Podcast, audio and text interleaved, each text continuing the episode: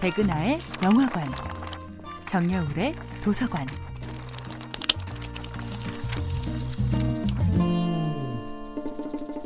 안녕하세요. 여러분과 아름답고 풍요로운 책 이야기를 나누고 있는 작가 정여울입니다. 이번 주에 만나보고 있는 작품은 올더스 억슬리의 멋진 신세계입니다. 멋진 신세계의 미래 사회 사람들은 가족을 혐오하고 사랑과 우정을 혐오합니다. 지속적인 관계를 맺는 것, 즉 사랑하고 아끼고 기다리고 보살피는 그 모든 관계 맺음의 행위가 멋진 신세계에서는 금지됩니다. 어머니의 사랑, 일부일처제, 그리고 열정과 낭만이 금지된 사회. 우리 아기, 우리 엄마, 우리 가족을 지키기 위해 집단의 안녕이 위협받는 것을 참지 못하는 이 사회에서 출산은 물론 가정이라는 개념 자체가 존재하지 않습니다.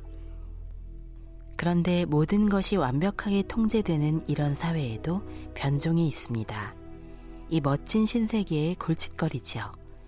유전자 변형과 각종 화학 요법으로도 제거되지 않은 이 성가신 변종들이 멋진 신세계에 미처 통제되지 않는 부분입니다. 그 중심에 버나드 마르크스가 있습니다. 그는 높은 계급 사람들에 비해 체구가 현저히 작습니다. 두뇌는 비상하지만 멋진 신세계의 구성 원리에 심각한 의심을 품고 있죠. 무엇보다도 버나드는 멋진 신세계의 육체 중심적인 연애 방식에 신물이 나 있습니다. 쾌락만이 존재할 뿐 서로에 대해 아무것도 알 수 없고 알려고도 하지 않는 사람들의 자동 인형 같은 몸짓에 버나드는 구토를 느낍니다. 그런 그의 눈에 아름다운 여인 레니나가 눈에 들어오기 시작합니다. 레니나는 얼핏 보기에 자기 임무를 충실히 수행하는 것처럼 보이지만 그녀 역시 이 지극히 현재 중심적인 삶, 쾌락 중심적인 연애에 권태를 느끼지요. 올더스 억슬리의 멋진 신세계는 한 개의 수정란으로 96명의 인간을 수정하는 것이 진보라 믿는 사회입니다. 인간의 탄생을 포드주의의 생산물로 탈신비화시키는 곳입니다. 이곳에서는 탄생의 축복과 신비가 사라져버립니다. 인간이 공장의 생산품처럼 취급되는 것이지요.